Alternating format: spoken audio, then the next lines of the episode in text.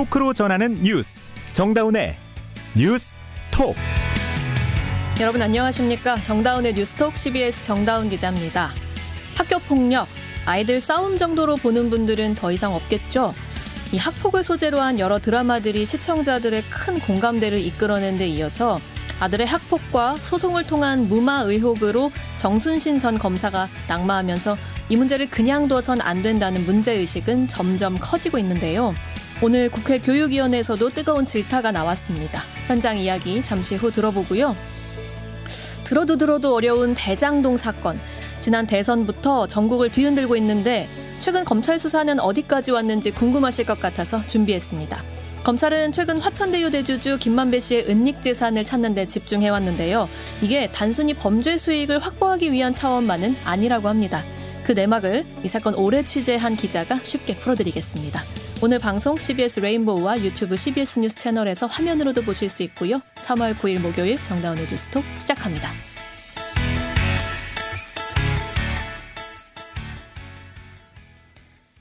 첫 소식입니다. 실내에서의 마스크 착용 의무가 해제된 지도 벌써 한 달이 넘었죠. 그런데 빠르면 이번 달 안에 버스나 지하철에서도 마스크를 벗을 수 있을 것 같습니다.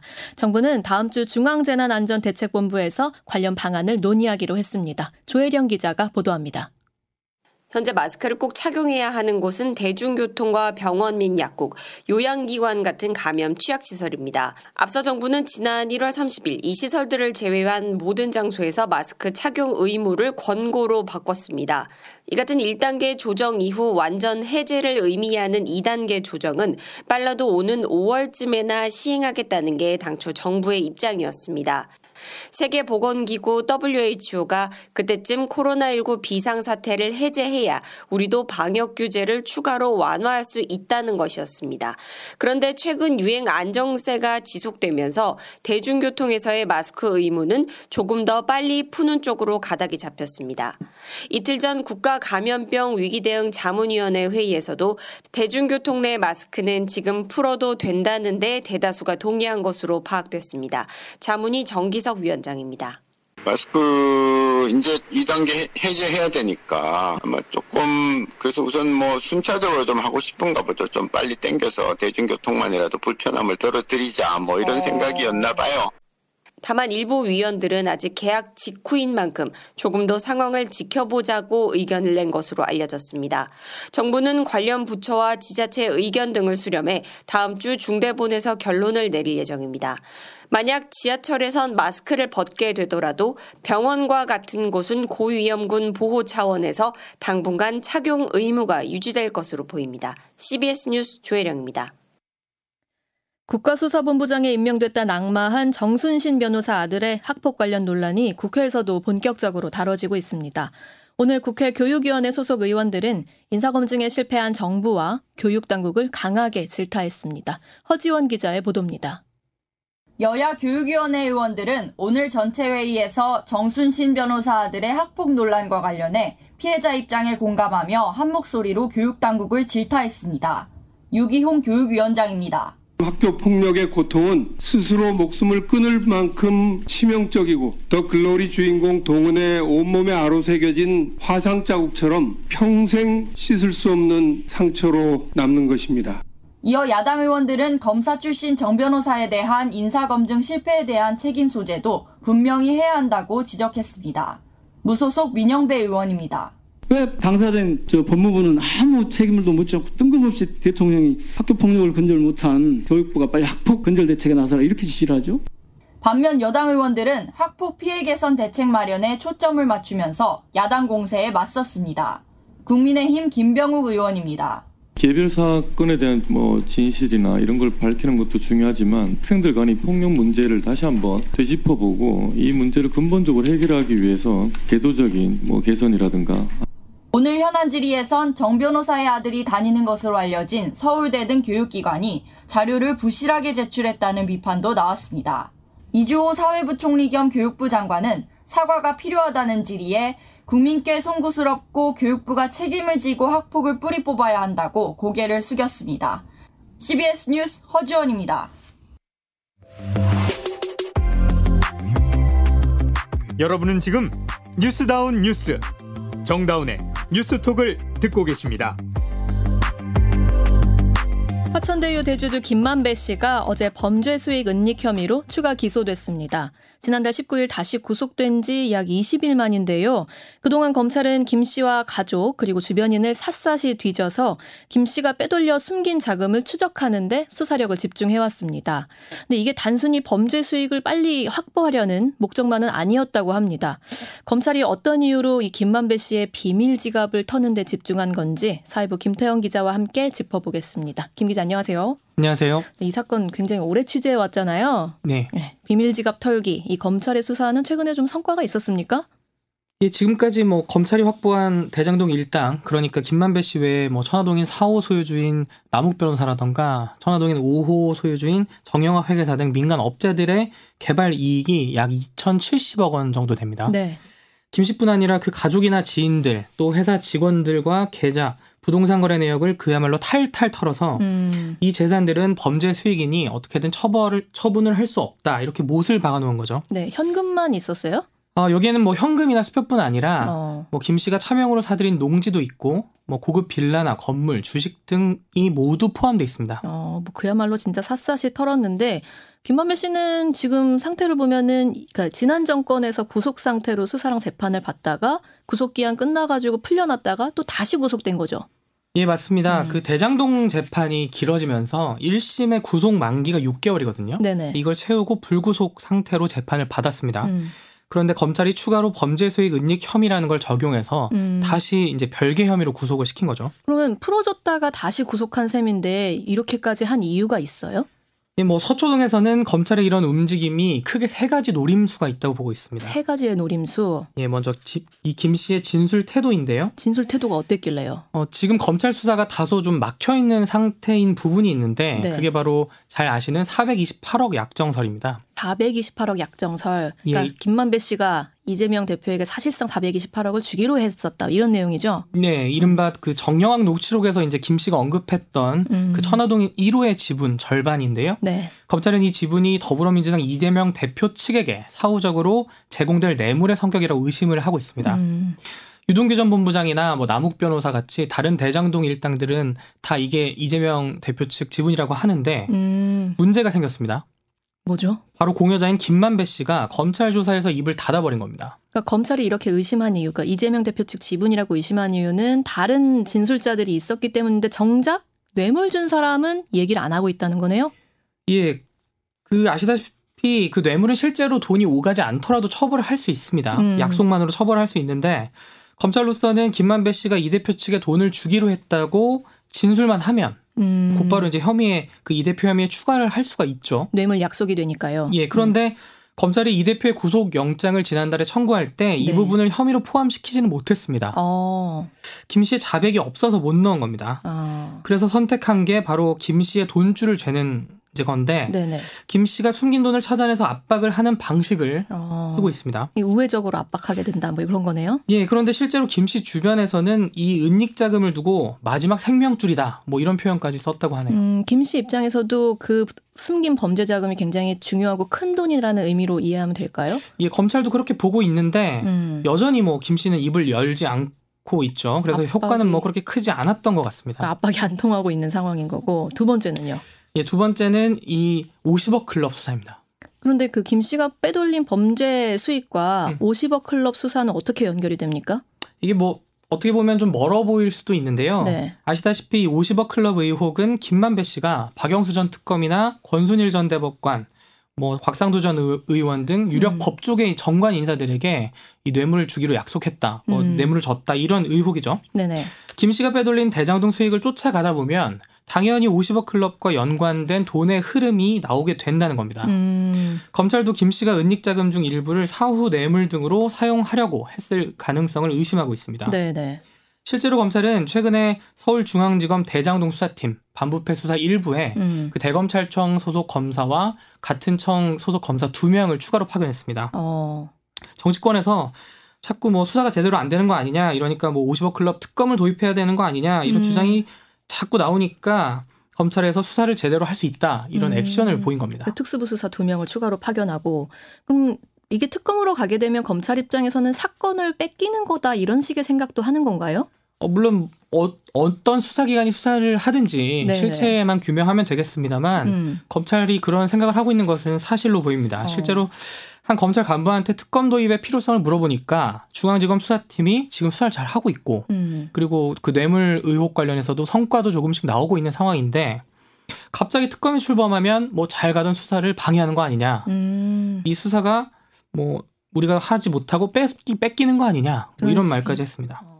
그러니까 검, 정치권에서 사실 특검 얘기가 자꾸 나오는 것도 결국에는 검찰이 50억 클럽 수사를 제대로 하지 못했기 때문 아니냐 이런 얘기를 들을 수밖에 없을 것 같은데 그게 왜 그런가 하면은 곽상도 지원 의원 사건 1심에서 무죄가 나왔잖아요. 예, 그렇습니다. 바로 그런 이유에서 검찰이 김만배 씨의 범죄 수익을 더욱더 열심히 쪼갰는 것 같기도 합니다. 음, 바로 그 형평성 논란을 잠재우는 효과를 노린 거죠. 형평성 논란. 예, 상대적으로 이재명 대표 관련 수사만 너무 열심히 하는 거 아니냐 이런 아. 지적이 나오니까 네네. 검찰도 50억 클럽 수사라던가 다른 부분에 대한 수사에도 최선을 다하고 있고 또 잘할 수 있다. 음, 이런 걸 보여줘야 되는 겁니다. 음, 검찰의 은닉자금 수사가 본 궤도에 오르면 네네. 그동안 화천대유로부터 돈을 받은 것으로 알려진 거물급 전관 법조인들이 줄줄이 검찰에 출석해서 조사를 받을 수 있다. 이런 음. 관측도 나오거든요. 네네. 대표적으로 저희 CBS가 처음 보도했던 그 아들의 퇴직금 50억 논란에 그 곽상도 전 의원이 있겠고요. 네네. 박영수 전 특검은 딸이 화천 대유에 다니면서 거액을 빌리고 대장동의 아파트 분양까지 받은 사실이 드러나기도 그랬죠. 했죠. 예, 예. 그리고 또 권순일 전 대법관 같은 경우에는 화천대유 고문으로 10달 동안 일하면서 매달 1,500만 원을 받은 게 드러났습니다. 음, 그래서 진짜 이 사건 처음 불거졌을 때는 이거 뭐 법조 게이트 아니냐 이런 말도 나왔었다가 이후에 이재명 대표에 대한 수사가 이루어지면서 그 말이 조금 들어갔었잖아요. 예, 그럼 기존에 거론된 그 50억 클럽의 멤버가 6명이었죠? 여섯 명이죠. 이분들이 전부 다 수사 대상이 될 수도 있는 겁니까? 어, 사실 그 여섯 명보다 규모가 더 커질 수도 있습니다. 어. 김만배 씨가 오랫동안 법조기자로 이제 활동을 하면서 알고 지낸 친하게 지냈던 법조인이 한둘이 아니다. 네. 이런 말이 많고 음. 그래서 검찰 안팎에서는 이 돈을 딱 여섯 명만 받았겠느냐. 음. 이러다 뭐 초대형 법조 게이트로 터지게 되는 건 아니냐. 음. 이런 말까지 나옵니다. 네. 법조인만 있나요? 물론 뭐 법조인만 사실 대상은 아니고요. 네. 저희 같은 언론인도 있습니다. 맞아요. 얼마 전에 기사도 나왔었죠. 예, 음. 실제로 그 50억 클럽의 멤버 중에는 그 김 씨가 다니던 언론사의 회장도 있죠. 음. 그리고 주요 언론사 기자들이 이미 김 씨와 수억 원씩 주고받은 사실이 드러나서 뭐 논란이 커지기도 했죠. 네, 네. 사실 로비 의혹이 어디까지 번질지 어떻게 어디까지 번질지 정말 알 수 없다. 지금 음. 누구도 예단할 수 없다. 이런 음. 얘기가 나옵니다. 앞으로 검찰 수사 어떻게 흘러갈지 재밌는 관전 포인트 될 것 같습니다. 여기까지 듣죠. 김 기자 수고했습니다. 감사합니다. 네. 경찰이 3개월 동안 건설 현장 불법 행위를 총 581건 단속해서 29명을 구속하는 등 총 102명을 송치했다고 발표했습니다. 이른바 건폭을 잡겠다는 윤석열 정부 기치 아래 경찰이 대대적으로 수사 결과를 낸 건데요.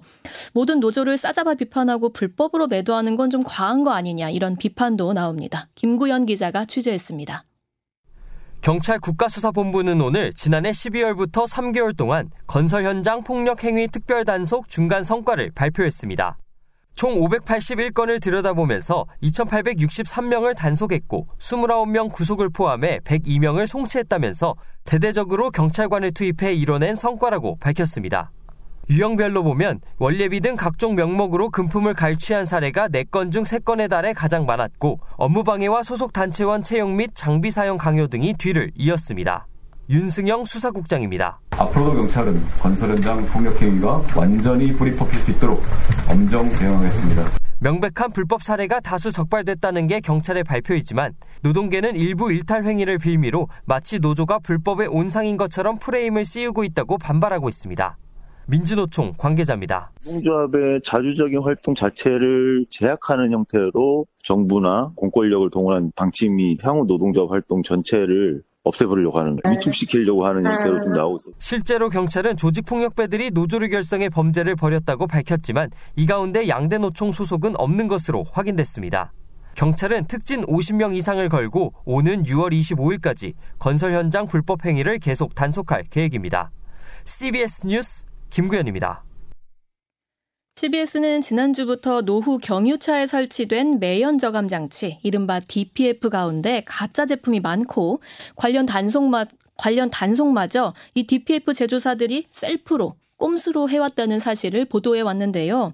결국 환경부가 의혹이 제기된 업체의 자격을 정지하고 경찰 수사에 적극 협조하기로 했습니다. 주영민 기자가 보도합니다.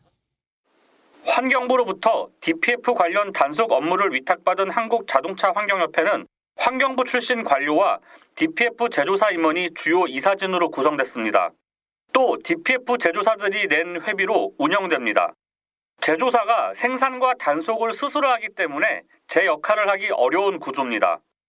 결국 13년 전부터 가짜 필터를 제작해 차량에 장착한 뒤 보조금을 받아 챙긴 의혹을 받는 A 업체는 지금까지 단 한 번도 적발되지 않았습니다. 전국에 가짜 필터를 단 차량이 2만 대가 넘을 것이란 추정이 나오고 경찰 수사가 시작되는 등 사태가 커지자 결국 환경부가 나섰습니다. 환경부는 별도 자료를 내 앞으로 경찰 수사에 적극 협조하고 수사 결과 위법 사항이 확인되면 지금까지 지급한 보조금도 모두 환수하겠다고 밝혔습니다. 환경부 관계자입니다. 지금 자동차 환경협회 A라는 업체가 지금 거기 거기 이제 회원사 돼 있고 임원으로 됐지 않습니까? 경찰 수사가 이제 그 확인될 때까지 끝까지는 일단은 회원사하고 임원을 일단 정지시켜 자기 정지시켜야 한다. 환경부는 DPF 장착 지원을 줄이고 조기 폐차 지원을 확대하는 등 매연 저감 정책도 변화를 꾀하겠다고 강조했습니다. CBS 뉴스 주영민입니다. 야구의 월드컵으로 불리는 월드 베이스볼 클래식 WBC에서 우리 대표팀이 또다시 첫 경기 충격패를 당했습니다. 현역 메이저리거들을 포함해 최강 전력으로 팀을 꾸렸지만 복병 호주에 발목을 잡혔습니다. 일본 도쿄에서 김조휘 기자가 전합니다. 또다시 WBC 1차전 악몽이 재현됐습니다. 2013년 네덜란드, 2017년 이스라엘의 일격을 당해 1라운드에 탈락했던 한국 야구. 이번에도 한 수 아래로 평가받는 호주에 당했습니다. 상대의 낯선 유형의 사이드암 고용표가 선발 등판했지만 4회 무사 만루에서 희생타로 선취점을 내준 뒤 5회 솔로 홈런을 맞았습니다. 대표팀도 5회 말 양의지가 2사 1삼루에서 통렬한 석점 홈런을 터뜨리며 역전에 성공했고 6회 말 박병호의 2루타로 4대 2까지 달아났습니다. 하지만 구원 투수 김원중이 7회 3점 홈런을 내주고 8회 양현종이 역시 3점 홈런을 맞으면서 4대 8로 끌려갔습니다. 약속의 8회 말 대표팀은 밀어내기 볼넷과 연속 내야 땅볼로 1점 차까지 추격했지만 2사 만루에서 나성범이 삼진으로 물러나 블루를 삼켰습니다. 대표팀은 조별리그 남은 3경기에 큰 부담을 안게 됐습니다. 이강철 감독입니다. 예, 어차피 저희는 이제 환경기를 쳤기 때문에 어, 한일전이라는 뭐 특별한 경기이고 있지만 어, 우리가 좀 8강으로 올라가기 위해서는 최선 다해서 무조건 이겨야 되는 게임이기 때문에 어, 저희 총력전 하겠습니다. 대표팀은 내일 좌완 김광현을 선발로 내세워 개최국 일본과 숙명의 라이벌 대결을 펼칩니다. 도쿄에서 CBS 뉴스 김조입니다. 이 시각 보도국입니다. 더불어민주당이 윤석열 대통령의 부인 김건희 여사의 도이치모터스 주가 조작 의혹과 코바나 콘텐츠 대기업 협찬 의혹에 대한 특별검사 도입 법안을 오늘 발의했습니다. 이에 대해 국민의힘은 이재명 방탄 맞불용, 내홍 수습용이라며 맹비난했습니다. 아들의 학교 폭력 전력으로 국가수사본부장직에서 낙마한 정순신 변호사에 대해 경찰이 본격 수사에 착수했습니다.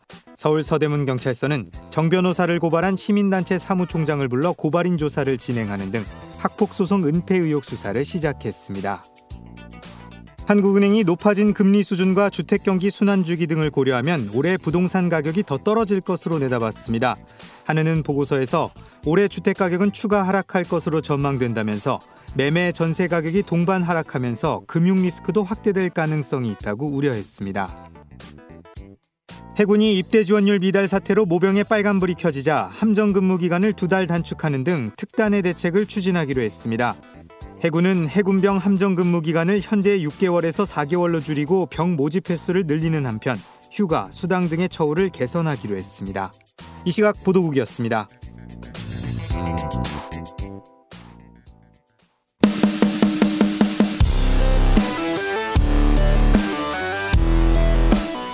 온라인 핫 이슈를 짚어봅니다. Attention 뉴스.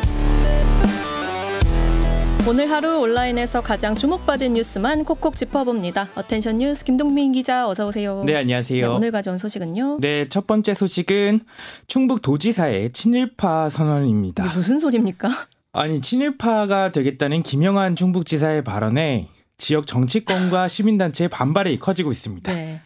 김 지사는 지난 7일 정부의 간- 강제징용 피해자 배상 해법을 홍보하면서 SNS에 기꺼이 친일파가 되련다 이렇게 아이고야. 밝혀 논란이 됐습니다. 네. 아이고 죄송합니다.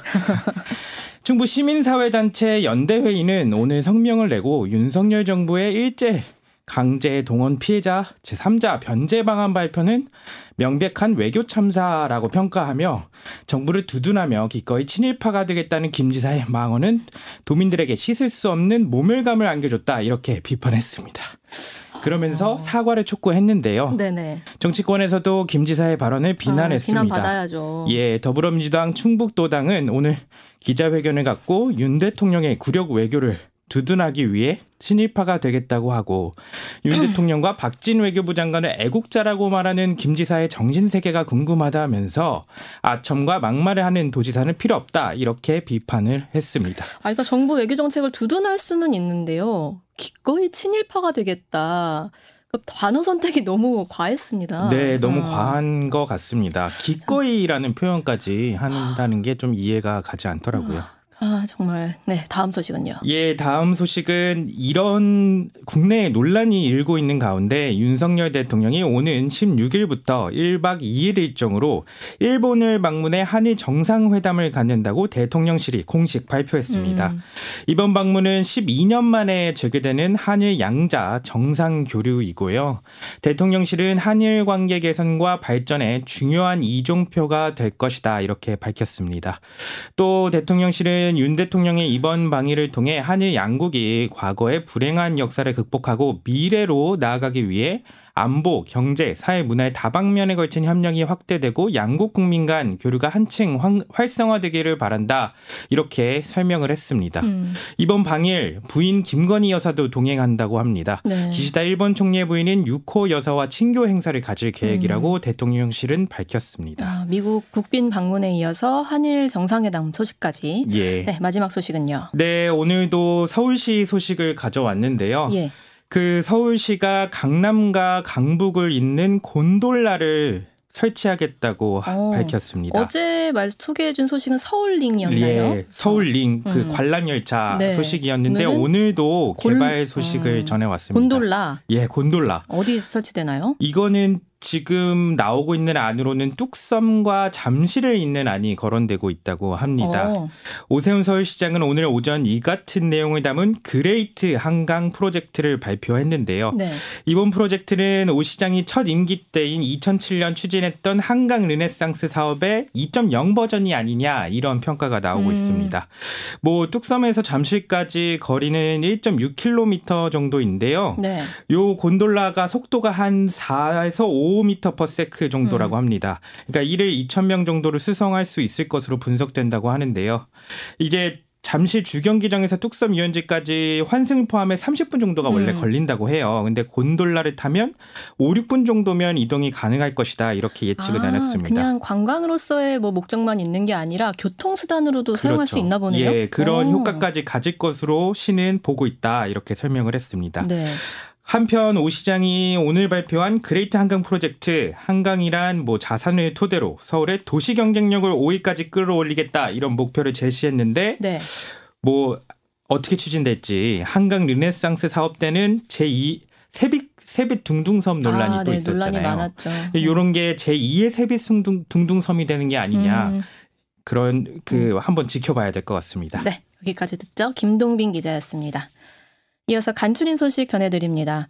서울 강남의 최고급 산후조리원에서 신생아 5명이 동시에 호흡기 세포 융합 바이러스 RSV에 간염된 사실이 뒤늦게 알려졌습니다. 보건복지부에 따르면 지난 2일 강남의 H 산후조리원에서 신생아 5명이 RSV에 감염돼 3명이 입원 치료를 받은 것으로 확인됐습니다. 이 조리원은 특실 기준 2주 가격이 2,500만 원에 이르는 최고급 조리원이었는데요. 복지부 관계자는 감염병 관리법과 모자보건법 위반 여부를 조사 중이며 현재까지는 위반 사실이 확인되지 않았다고 말했습니다. 홍보관이나 체험관 등에서 노인들을 상대로 함량을 속인 천마, 녹용, 산삼, 홍삼 제품 등을 고가에 판매한 업체들이 적발됐습니다. 식품의약품안전처는 고령층이 선호하는 원료로 액상차 등을 제조하는 업체 24곳을 집중 단속해 식품위생법 등을 위반한 12개 업체를 적발했다고 밝혔습니다. 이들 유통, 유통업체들은요, 홍보관과 체험당 등을 차려놓고 노인들에게 경품을 주면서 친밀감을 높인 후 이 효과를 설명하고 비싸게 파는 수법을 썼는데 녹용 함량 7% 제품 400포를 무려 800만 원에 팔아서 부당이익을 챙겼다고 합니다. 이어서 날씨 전해드립니다. 김수진 기상 리포터. 네, 비구름들이 물러난 뒤 다시 맑고 온화한 날씨가 이어지고 있는데요. 영남 동쪽 지역의 경우는 오늘 저녁까지 비가 조금 더 내리는 곳이 있겠습니다. 다만 내린 비의 양이 워낙 적어서 여전히 대기가 무척 건조한 상태인데요. 오늘 그 현재도 강원 영동과 충북 일부, 영남 대부분 지역에 건조 특보가 길게 이어지고 있는 만큼 산불 등 화재 예방에 만전을 기해 주셔야겠습니다. 그리고 바다 안개가 계속 들어오면서 오늘 저녁부터 내일 오전 사이에도 수도권과 전남, 그밖에 서해안과 강원 내륙을 중심으로 매우 짙은 안개가 끼는 곳이 많겠습니다. 특히 오늘 밤과 내일 사이에도 대부분 지역의 미세먼지 농도가 나쁨 수준을 나타낼 것으로 보여서 안개와 미세먼지에 대한 대비도 잘 해주셔야겠습니다. 내일 전국이 대체로 맑은 가운데 아침 기온 서울 청주 6도, 어, 대구 7도, 강릉 광주 8도로 오늘보다 조금 낮겠지만 낮 기온은 광주 26도, 대전 대구 25도, 서울 춘천 22도의 분포로 또다시 다시 올 들어 가장 따뜻한 날씨를 보이겠습니다. 날씨였습니다. 교육부가 오늘 국회 교육위원회에 학폭 근절 대책 추진 방향을 발표했는데요. 가해 학생 학폭위 조치 내용을 담은 학교 생활기록부의 보존 기간을 현재 2년에서 더 연장하고요. 학폭위 조치 사항을 대입 전형에 반영하는 방안도 검토하겠다고 밝혔습니다. 그런데 이런 사후 처벌을 강화하는 방안 물론 필요하지만요. 아이들 마음에 씻을 수 없는 상처가 남기 전이 더 중요하겠죠. 학폭이 발생하지 않는 평등하고 안전한 학교 분위기를 어떻게 만들지 더 고민해 줬으면 합니다. 오늘 정다운의 뉴스톡은 여기까지입니다. 고맙습니다.